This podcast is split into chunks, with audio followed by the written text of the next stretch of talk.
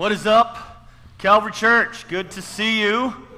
And uh, glad that you are here with us. Uh, a lot of people here on our campus and people back in the connection room and over here on the side. I will make sure that every once in a while I tune my attention over this direction. So you are included. Glad that all of you are here. Glad for all of you that are joining with us online.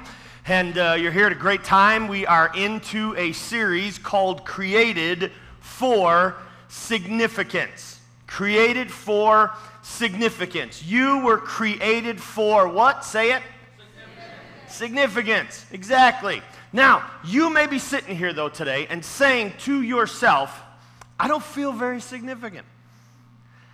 I don't feel very significant. You're here. You might even think created by God, sure.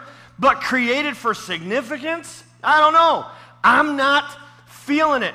And it's possible that you might even be here and say, you know what, a year ago, maybe I was feeling that way. But now, circumstances, situations, I don't feel very significant. So here's the question Is it possible for you to have significance and not feel that way?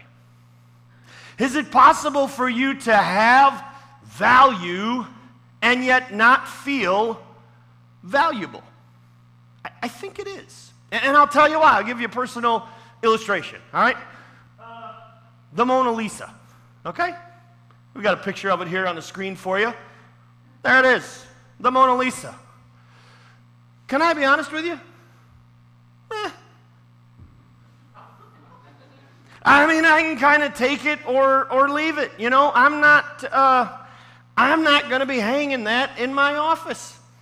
I just, now there's a couple reasons. First of all, if I had the real deal, well, it would be stolen, okay? so uh, there's the first reason. Um, but, but if they offered me, you know, somebody gives me a replica, I don't know. It's a good painting. I mean, it's nice. It's, you know, somebody's mom, I guess. Uh, but I'd, I'd rather have a picture of my wife or something. I don't need the Mona Lisa. Can I tell you something? My personal feeling has absolutely nothing to do with the significance or the value of the Mona Lisa. The Mona Lisa, in fact, when it was put into the, does anybody know how to say this? The, what is it, the Louvre? I don't know. It was, always kind of sounds like you're a little sick when you speak French. Louvre. What? The Louvre. The Louvre. The Louvre is on fire. That's all it is. You don't even say that, Ari. Anyways, there's this museum in Paris, and that's where it is.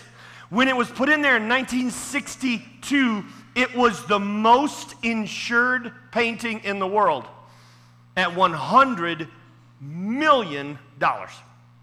Today, it's valued at $867 million nearly a billion dollars for a painting. Is that crazy? We could say, yeah, but guess what? The fact that I wouldn't hang it in my office says more about me than it does the Mona Lisa. They don't really care what I think about it. It is a masterpiece. And when you hear the word masterpiece, what is it that comes to mind?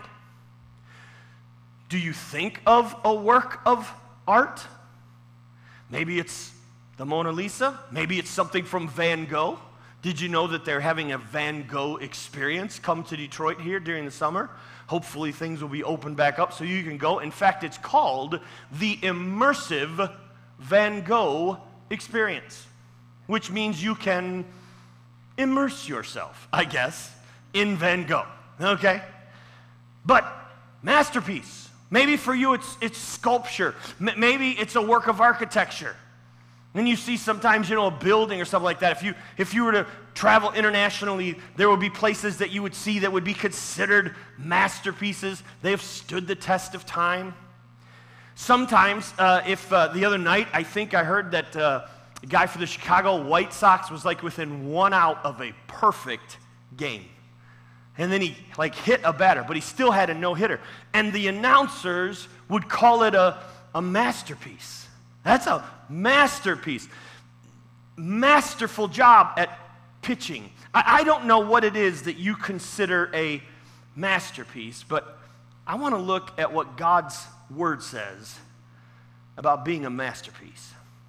And, and today we're going to do a little bit of uh, spiritual cardio, okay? Are you ready for that? I'm not going to make you jump up and down, no jumping jacks, anything like that. Um, and, uh, you know, no, no real cardio, but we're going to do some spiritual cardio because we're going to kind of jump back and forth. And we're going to start in the New Testament, and then we're going to jump to the Old Testament, and then we're going to come back and finish up with the New Testament. And hopefully, we can weave a thread through this that will help you understand the importance of significance and being a masterpiece. Turn with me to Ephesians chapter 2. Ephesians chapter 2. If you don't have a Bible, but you have your phone, you can actually download a Bible onto your phone. Just go to YouVersion, Y-O-U version.com, and you can either follow along or download a Bible right there. But we're going to be in Ephesians chapter 2 for a few minutes. I want to pull apart this section of Scripture, and, uh, and so I hope you'll jump there and follow along with us. If you're online, there's actually a Bible right in front of you uh, that you can hit the tab and follow along with us as well. Just look at Ephesians and click chapter 2. This is what it says Once you were dead because of your disobedience and your many sins. Paul does not start off with very good news. And the first few verses of this chapter say, You were dead in your sins. You were dead because of your disobedience. It is the way you were made. But verse 4 changes the whole complexion of the story. And it starts off with, but God. But God. And that is so cool. You know, when I was a little kid, they had on ABC, in between the cartoons, you know, they'd show, of course, the commercials for the latest thing that you needed for Christmas or your birthday. But they also had this thing called uh, uh, um, School, uh, yeah, Schoolhouse Rock, okay? And, and, and one of them was the conjunction junction. What's your function? And they'd bring this train in and it had all these little conjunctions on it. I learned more English watching cartoons on Saturday than I did in class. But conjunctions are so important. It turns the entire conversation. But God, rich in mercy, He loved us so much that even though we were dead in our sins, He gave us life when He raised Christ from the dead. It is only by God's grace that you have been saved. For He raised us from the dead along with Christ, and He seated us with Him in heavenly realms because we are united with Christ Jesus. So God can point to us in all future ages as examples of the incredible wealth of his grace and kindness towards us, as shown in all he has done for us, who are united with Christ. And there's the key united with Christ. Say it with me. Ready? United with Christ. That's the key for this whole passage. We have to be united with Christ. And God saved you by his grace when you believed.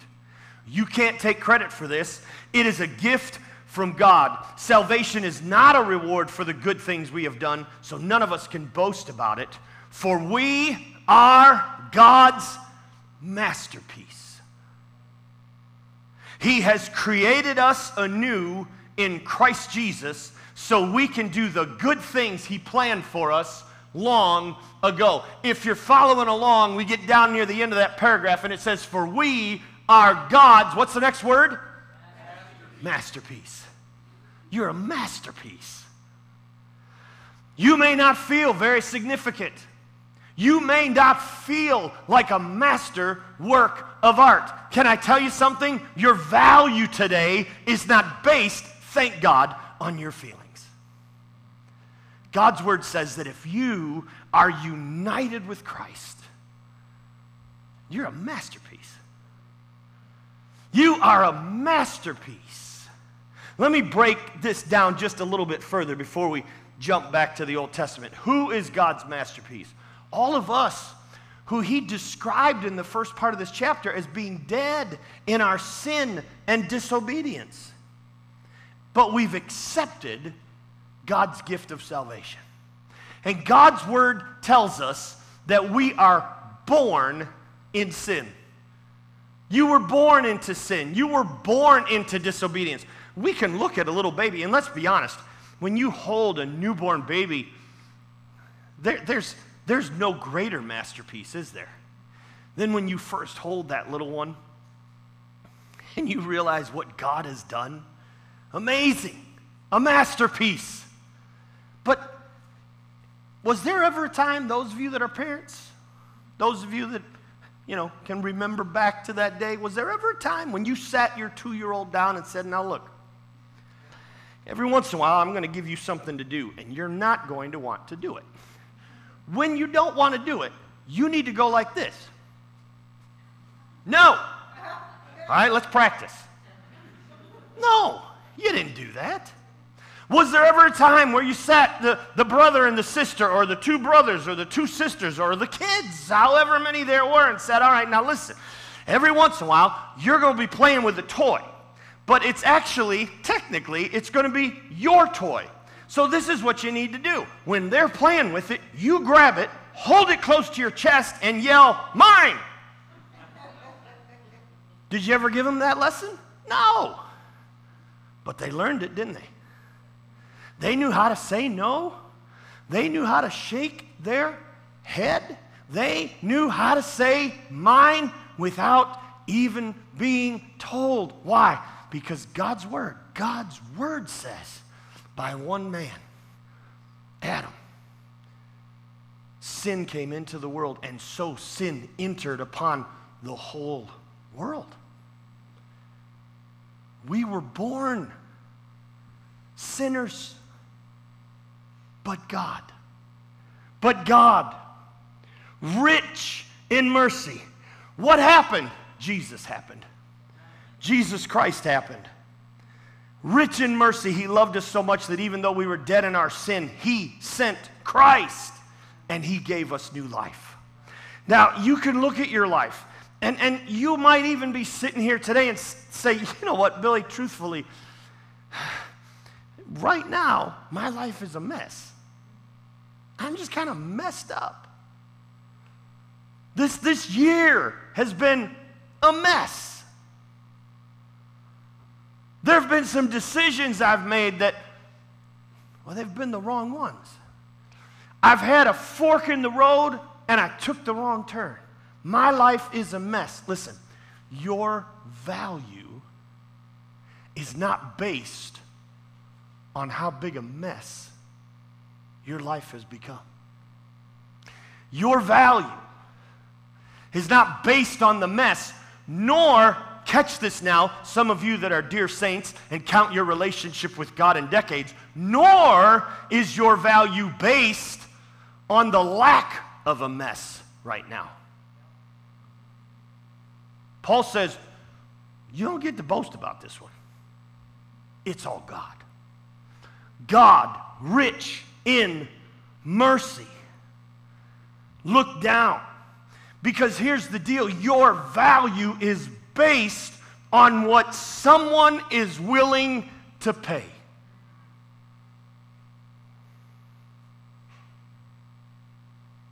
Even if you're not a sports fan, my guess is at some point you've read a headline or you've heard something on the news about some quarterback that signed a contract, some first round NBA draft choice that got a new deal. And you thought to yourself, that's ridiculous. They're going to make more playing one game than I'm going to make in an entire lifetime. That's ridiculous. Can I tell you something? It's not. You want to know why? Because their value is based on what someone is willing to pay.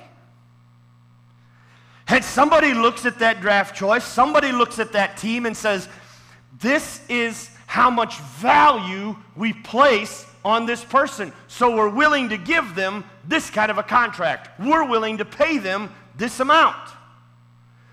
God looked down at you And he, John tells us in his gospel, so loved you and gave you such value that he said, I will send my one and only perfect Son to die in your place. Your value is not based on your feelings. Your value is not based on the mess that today you might find yourself in. Your value is based on what God was willing to pay for you. You're a masterpiece. You are a masterpiece. Peter says, while we were yet sinners, Christ died. He was the sacrifice. That's good news. That's good news. But can I tell you something? Paul makes it even better. The next step, he says, You want to know what happened after he died? Easter. Easter. We just celebrated it, right? I mean, Easter is the Super Bowl for all believers in Christ. When Christ, Paul says, was raised from the dead, Paul says he raised us from the dead along with Christ. What was he saying? You were dead because of your sin, because of your disobedience.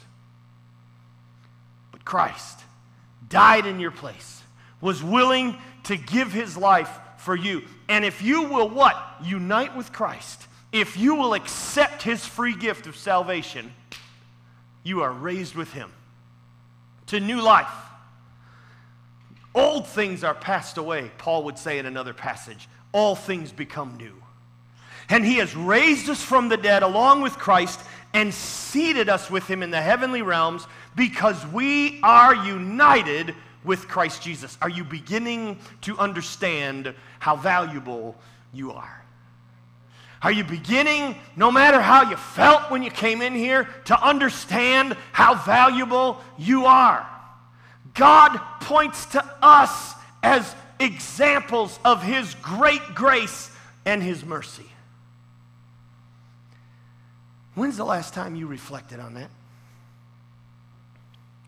When's the last time that God's goodness in your life, His grace, was part of your conversation? Lori and I have had opportunity this past week to be part of two homegoings. Two dear people, dear friends, one of whom, Dave Edwards, I'll tell you about in a minute, another, Judy King, the mother of my best friend, best man at my wedding. And he actually preceded his mom in death years ago. But both of those funerals, services, both of those homegoing celebrations, both of those viewings and gathering together of friends and family, you want to know what the conversation is? God's grace and God's faithfulness. The pictures are reminders of God's grace, grace and God's faithfulness. Why does it take a funeral in order for us to have that conversation? We are constantly talking about our needs, what we need God to do, instead of reflecting on what God has already done. And when we begin to reflect on what he's done, and when we begin to give him thanks and praise for what he's done, then we begin to praise him for what he's going to do. And all of a sudden, our attitude changes. Our perspective on life changes. Why? Because if we are united with Christ, we've been raised with him already to the heavenly realms. My wife played a song last night for me on the radio. Uh, well, it wasn't on the radio, it was on her phone, Apple Music, right? That's a plug. Please send your donations to. Anyways, um, was it MercyMe? Mercy Me, almost home. Almost home. Oh, that's a good song. That's a good song. You know what he's saying? Hey, we've got a home that's been prepared for us. We've got an eternity that's been prepared for us. But you want to know what Paul's saying? We've already been elevated there. We've already been raised with Christ. Our perspective needs to be different than the rest of the world. You're a masterpiece. You have significance. Then Paul tells us how we got there by the grace of God. He says, God saved you by his grace when you believed. And you can't take credit for this, it's a gift of God. You can't behave your way into heaven. Listen, if you're here today because you're thinking, you know what, I need to get back to church because who knows what will happen to me, and I want to make sure. Nope, you've got it wrong. There's no way for you to behave your way into heaven. Because if you thought that you could behave your way in, then can I ask you a question? Could you please come up with the number of good things you're supposed to do? And where did you get that number from? And aren't you going to be bummed if you get to heaven and they say, oh man, missed it by three? missed it just, man, if you'd have hung on even for just a couple more days and done just two or three more nice things. It's not based on your behavior. Paul says we are elevated to this lofty position by the absolute grace of God. You can't take credit for it. The reason we do church is because of what he's already done. It's by grace. I've said it to you so many times, but it was brought to the forefront of my mind this week. It's not because of who you are, it's because of whose you are. And earlier this week, we, we got the information that a, a dear friend of our family, and especially a dear friend of uh, my dad, my parents, their ministry, Dave Edwards, had passed away. And he was down in Florida. And I got the chance to fly to Florida. Lori and I took off, and I spoke at Dave Edwards' funeral. You want to know why? Not because of who I am. I think we have some pictures, actually, that'll show you who I am in Dave Edwards' life. You see that little guy up there?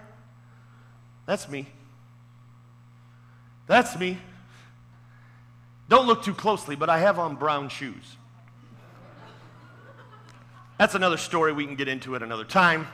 Actually, the first fight that I remember my parents having when I walked out of the house in the tux and the brown shoes, and dad waited for mom to say, He's in brown shoes. Anyways, it's a sore subject. I'm still in therapy.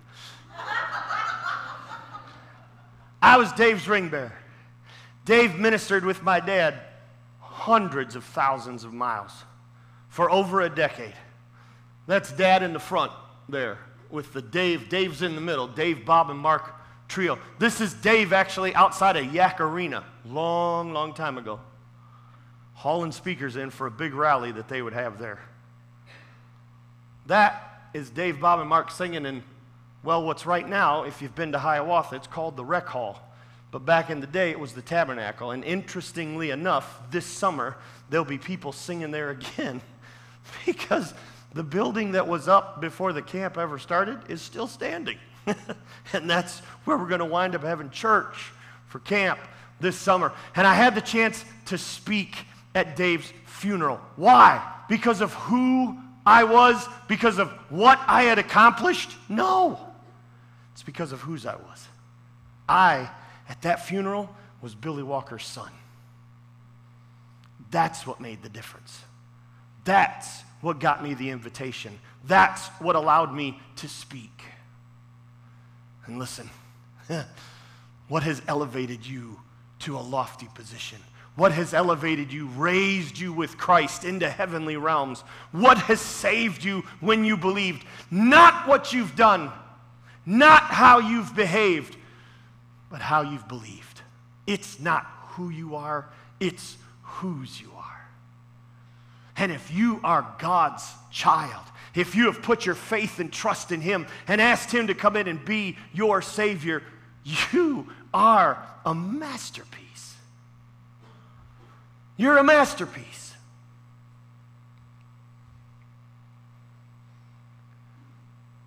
For we he says in verse 10, are God's masterpiece, and he has created us anew in Christ Jesus so we can do the good things planned for us long ago. God planned the good works of your life ages ago. But I, I have a feeling that some of you, you still might be struggling a little bit with this because you're like, you know what? I'll, I'll never be a Dave Edwards. I'm never going to stand on a platform and sing a song. I'm never going to lead worship. I'm never going to preach a message. I'm never even going to facilitate a Bible study. How can I do anything significant? How can I be considered a masterpiece? Okay, we got to do this quick, but I need you to run with me back to the Old Testament, okay? This is our spiritual cardio today. Go back to the Old Testament. If you've got your Bible, I want you to turn with me to 1 Kings. 1 Kings chapter 7. 1 Kings chapter 7. Okay? 1 Kings, if you're looking for it, it's right in front of 2 Kings. Sorry. Um, but in 1 Kings, what you find is the story of a guy by the name of Solomon. He's the king. He has followed a guy, his father, named David. And now it is time to build the temple of God, the house of the Lord. Back in Moses' day, when the Israelites were kind of a transient group moving out of Egypt towards and into the promised land. God gave all kinds of specific instruction. In fact, the whole book of Leviticus is, is quite a few rules and regulations as far as building what was called the Ark of the Covenant, and then building this set around it, and, and even the way that they would dress when they approached the Ark and what they would do. And, but now, now there's a kingdom. And God wants a house built for himself. And he chooses Solomon to do it. And Solomon puts the house of the Lord together, and it's just about done. And he brings in this guy named Hiram. Hiram is, well, he's kind of like Van Gogh, Da Vinci. It says, in fact, that he was a worker in brass cunning, filled with all wisdom and understanding. He knew how to put things together. And Solomon brings him in because he wants to make columns that are at the front of the entrance to the house of the Lord. So he brings this guy in. Now, if you're reading in the King James Version, which is actually what I have in, in front of me right now, it's talking all about cubits and it talks about chapiters. He made two chapiters of molten brass to set upon the tops of the pillars. The height of one chapiter was five cubits, and the height of the other chapiter was five cubits, and nets of checker work and wreaths of chain work for the chapiters on one and chapiters on the other. Can I tell you what he's talking about? Let me just break it down to you, okay? In fact, some of you might even have the measurements a little easier in your scripture it says at the very top, 1 Kings chapter 7 verse 22, upon the top of the pillars was lily work. So was the work of the pillars finished. So here's what's going on. They're finishing the temple of God. They're finishing the house of God. Solomon brings this guy in who is a, he's a master craftsman, okay? Because he wants him to build the columns. And he builds these columns. And what you're finding here is basically he built columns that were 27 feet tall and 18 feet around. Okay? So you be going one, two, three, you keep going around 18. They're huge. And they're 27 feet tall. But on top of the 27 feet, he adds another seven and a half feet. Okay? He puts another seven and a half. It's like, you know, the topper, right? I mean, it's not enough that we got the column. We got to put a topper in there. So these columns at the front of the house of God are 30 5, 36 feet tall. Let me give you a little perspective. You see the ceiling above you? Go ahead, look up. Okay, now look back up here. Keep looking up, you're daydreaming. It's about 18 feet. Double that. If you double that, that's the size of the column. That's the size of the pillar.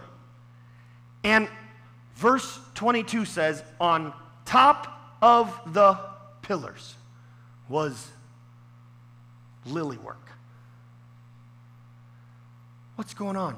On top of 35 feet, he decided to put some works of art. He decided to add to his masterpiece. And he put some design, some works of art that looked like lilies. Who's going to see that? Can I tell you? You've already figured it out, haven't you?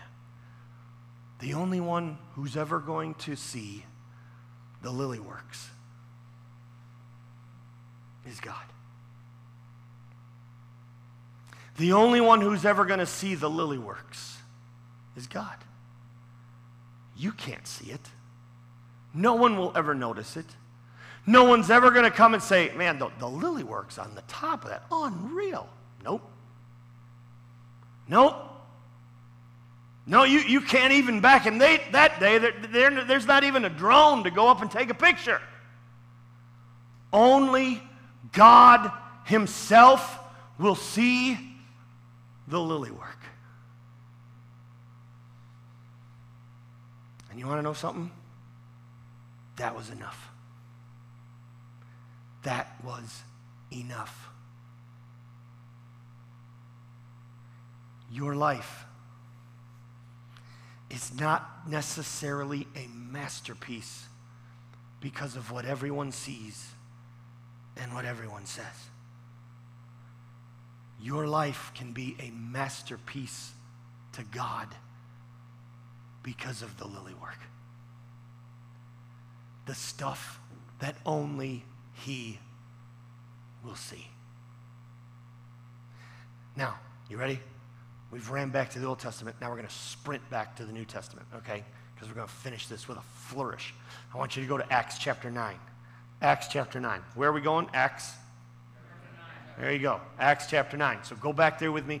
And I want to share with you three quick people from that chapter who, in my opinion, lived a life of lily works. Do you understand what I say when I give you that term?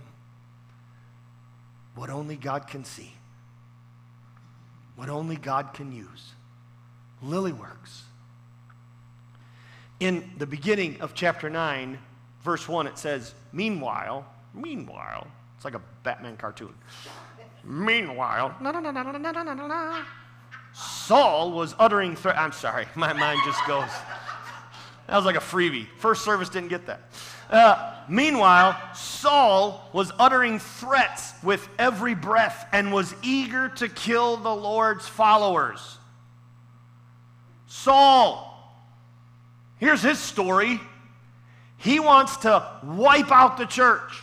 He wants to wipe out early believers and Christians. He wants to kill, in fact, those who claim the name of Christ. But on his way to Damascus to do just that, to continue his rampage, and with authority papers in his hands, Acts chapter 9 tells us that a bright light shone down on Saul. In fact, it was so bright that it blinded him. And he fell to the ground, and a voice called out to him from heaven and said, Saul, what are you doing? That's a paraphrase, okay? You can read for real what happened in Acts chapter 9. But basically, it was the Lord saying, Saul, you're a mess. And Saul cried out, Lord. That's all he did, Lord. I'll tell you something. Later in his life, he would realize that when he called on the name of the Lord, you want to know what happened? He was saved. in that instant, in that moment. He cried out, Lord. And he would look back and say, At that moment, my life was changed. And he was led by his friends that were with him. They took him to a Holiday Inn Express in Damascus because he couldn't see. He was still blinded. He had no idea what to do with what he had just experienced. So they checked him into a room and they checked out because they knew something had happened, but it was like, ah,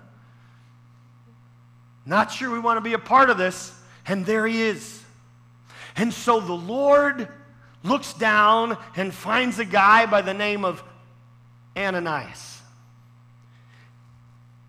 And he says in verse 10 there was a believer in Damascus named Ananias, and the Lord spoke to him in a vision, calling Ananias. Yes, Lord, he replied. And the Lord says, I want you to go. You need to go to the Holiday Inn Express. And, and in room 504, there's a guy there by the name of Saul. I need you to go see him.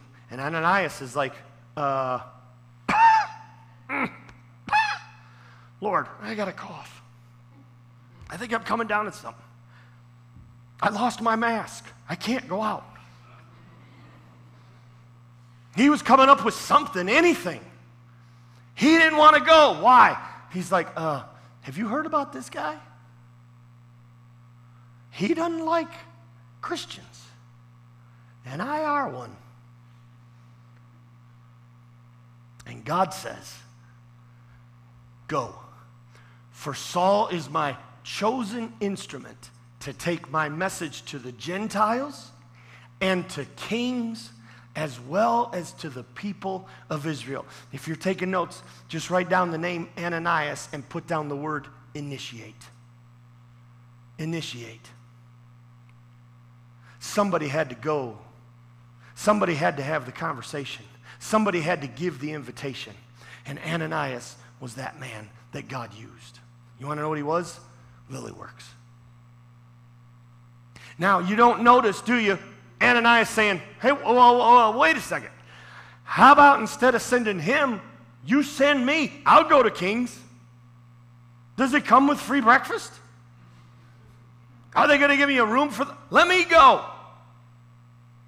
Ananias, I need you to go because I'm about to elevate this guy that none of you like. And he's going to do great things for me great things for me. And Ananias went, and he is the first one to welcome Saul in. And in fact, the change is so radical, he's no longer Saul, he's Paul. And he becomes the greatest missionary and the greatest church planter, the greatest evangelist, the most prolific writer of the New Testament. And God uses him to go up and down the European coast. And everywhere he goes, he talks about Jesus. Why?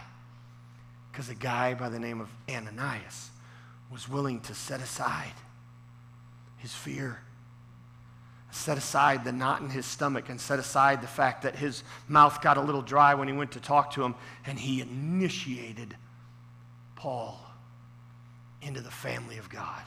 He, in a sense, gave him the, some of you old school Baptists will remember this term, the right hand of fellowship, into the family of God. Who is it in your life that you need to be the Ananias for? Who is it that you need to initiate that conversation with? Who is it that God is, is saying, hey, go? Go. Lily works. The story of Paul continues, though. Verse 26, it says, When Saul arrived in Jerusalem, he tried to meet with the believers, but they were all afraid of him. They didn't believe he had truly become a believer. Then Barnabas brought him to the apostles and told them how Saul had seen the Lord on the way to Damascus and how the Lord had spoken to Saul. And he told them that Saul had preached boldly in the name of Jesus in Damascus. So Saul stayed with the apostles. How did that happen? Lily works. Barnabas. If, if you wrote down Ananias and initiate, write down the name Barnabas, and next to it put the word encourage. Barnabas was an encourager. And he went and he saw this new Christian convert, this one that they had been so afraid of, had heard so many stories about. In fact, let's be honest, there's probably some in the group who have had family members or friends jailed, killed because of this guy. They don't want anything to do with him. And Barnabas says, Hey, Saul, come, come on with me. And he introduces him to the apostles, and he becomes the encourager in Paul's life. In fact, when it's time for Paul to go on his first missionary journey, you know who goes with him? Barnabas says, I'll go. Now, it seems to me that Barnabas should have said, Hey, you know what? Actually, I kind of need to lead this. So why don't you sit down? I'll, I'll, I'll take it from here. Because after all, I mean, I've been saved for a lot longer. And let's be honest, I never killed I never threw anybody in jail for following Christ. So you just sit here, Saul, all right? Hang on. We'll get you, we'll get you into the game. Just, just, wouldn't that be our attitude? All right, now, Saul, you need to pay your dues. Don't worry, we'll get you in, but listen to a pro do it. That wasn't Barnabas. In fact, in fact, after one of their journeys, they come back, and there is a bit of a disagreement between Barnabas and Paul. And it probably could have blown up and been far worse. But Barnabas just said, you know what? It's all right, man. I'll, I'll back off. Why don't you take Silas and go this direction, and I'll, I'll head another direction? That was Barnabas. What was that? Lily works. Lily works. What God could see was most important to Barnabas.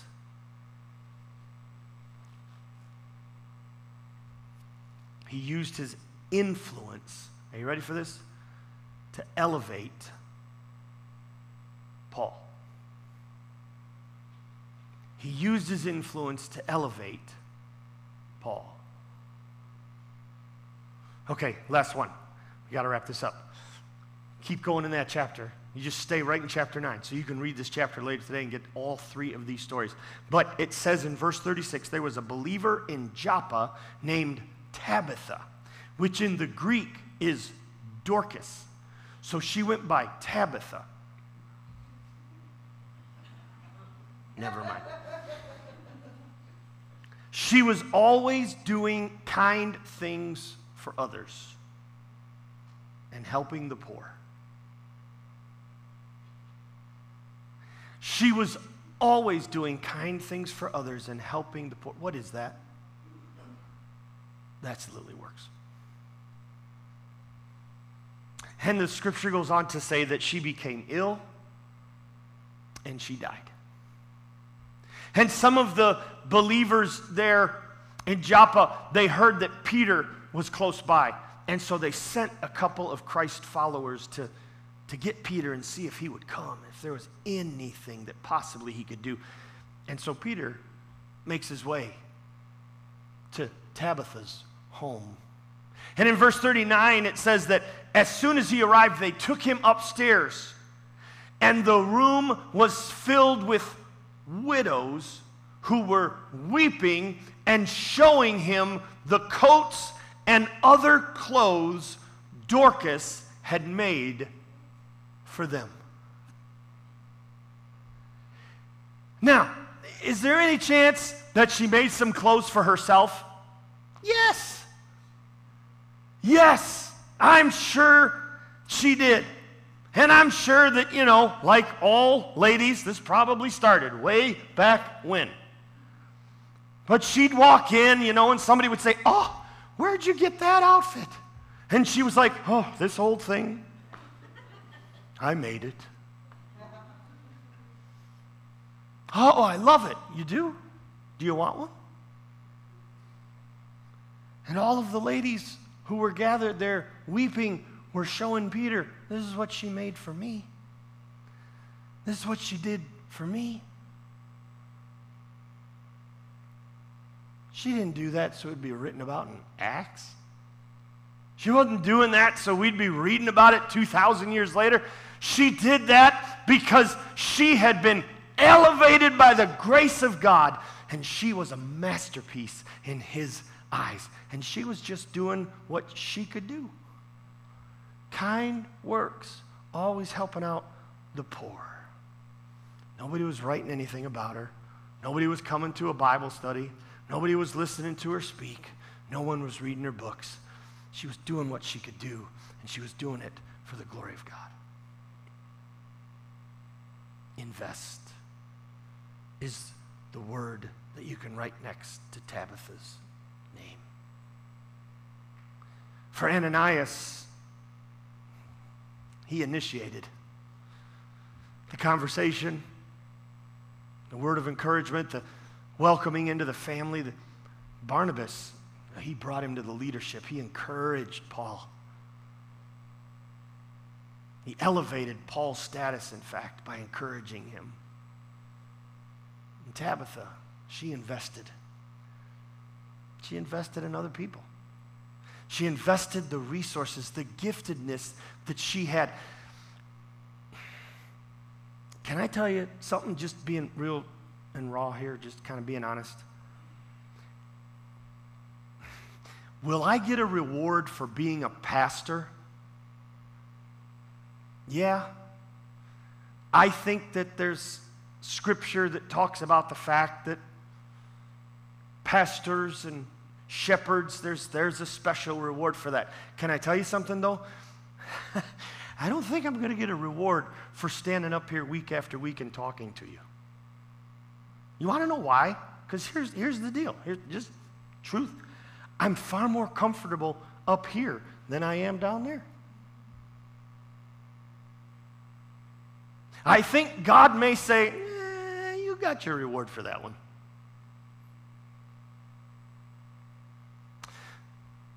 We went to the funeral of Dave Edwards, as I was telling you. And one of those shots that you saw up there was of Dave pulling in these humongous Shure speakers. Okay? Today, you know, the idea is see how small the speaker is, right? And how much volume you could get from it. But back in the day, the larger the speaker, the more you got from it. And Dave, I think, even though he had incredible music ability, I think I kind of figured out one of the reasons Dad hired him is because Dave could pull in those big speakers and set the PA up, and Dad didn't have to worry about it. So at all the rallies and at all the crusades, when they got to camp, it was Dave that would haul all that stuff in and set it up.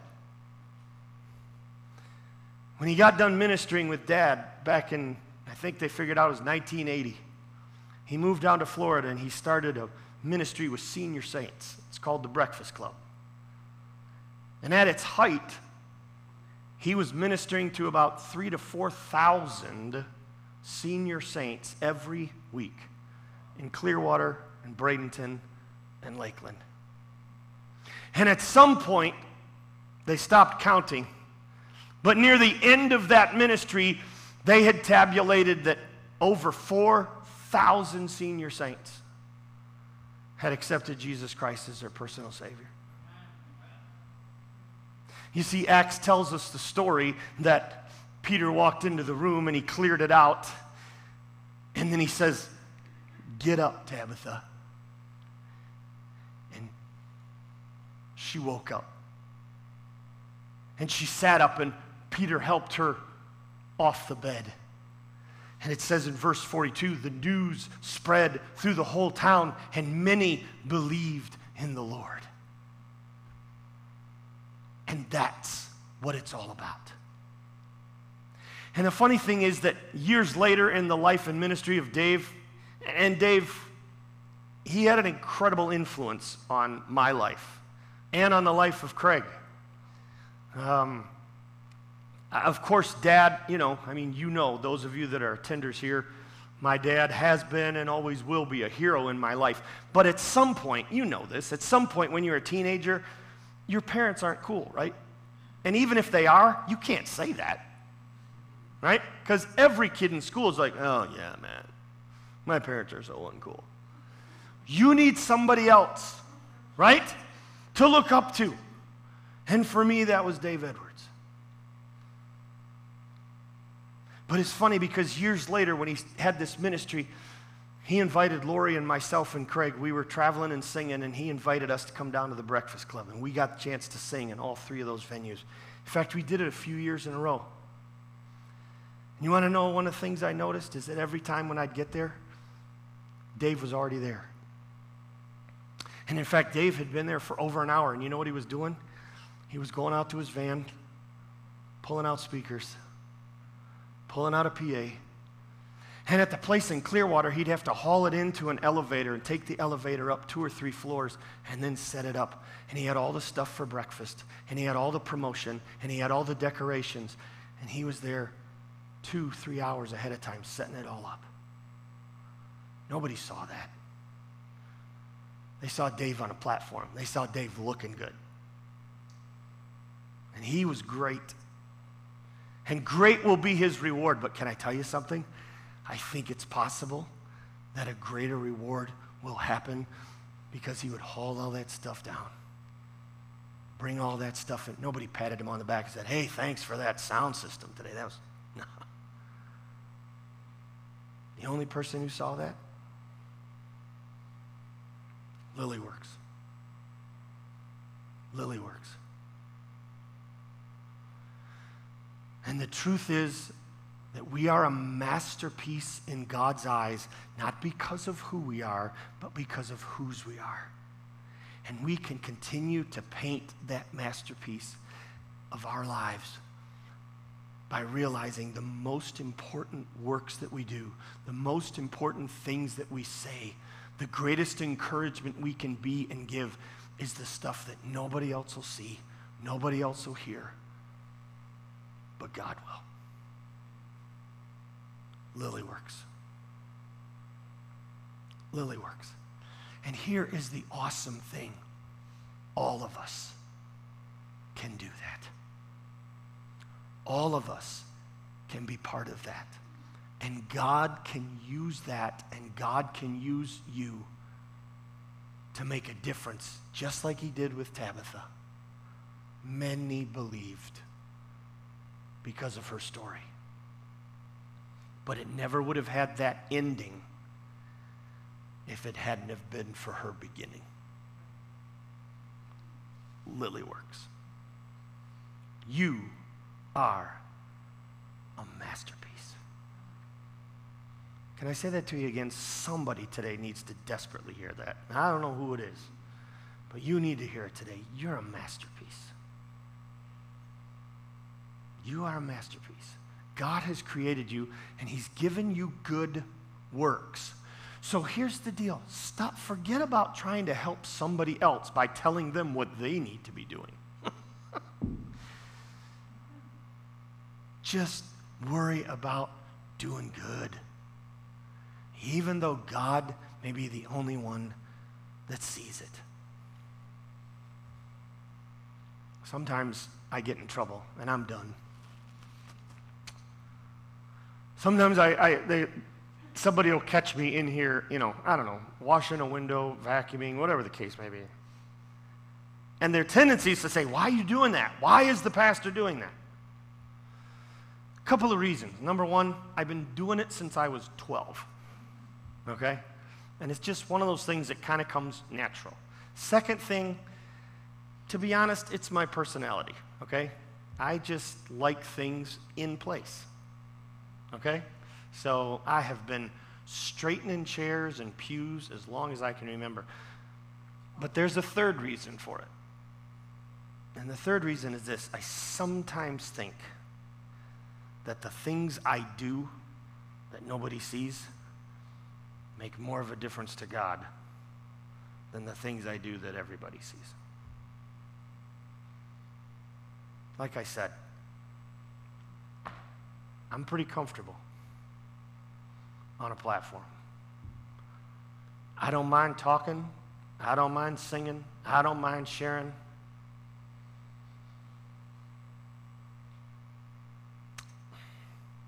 I'm not sure what the reward will be for that. I think the greater reward when I get to heaven will be for the stuff that's only between me and Him. And I got to look and make sure that I'm doing that. You too.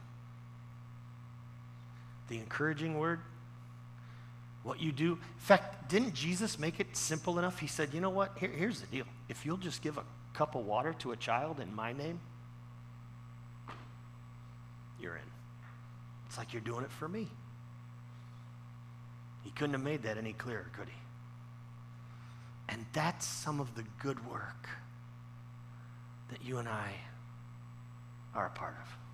We got some people that come here during the week and they they mop floors, they clean bathrooms, they vacuum, they take out trash.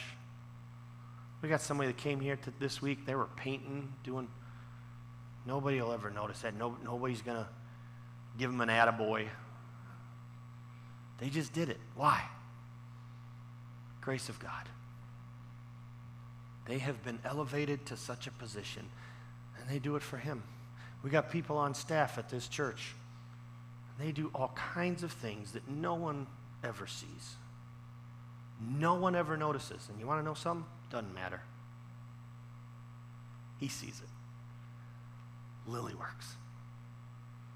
All of us can be part of that. And God will use all of it to His glory. Bow your heads together with me in prayer. You know, maybe you are here today and there's never been that moment when you have experienced the grace of God in your life. There's never been that moment when you have accepted his free gift of salvation. Today can be your day. This can be your moment. It starts when you simply accept what God has done on your behalf. And Paul would say in Romans chapter 6 that while the wages of sin is death, the gift of God is eternal life through Jesus Christ our Lord.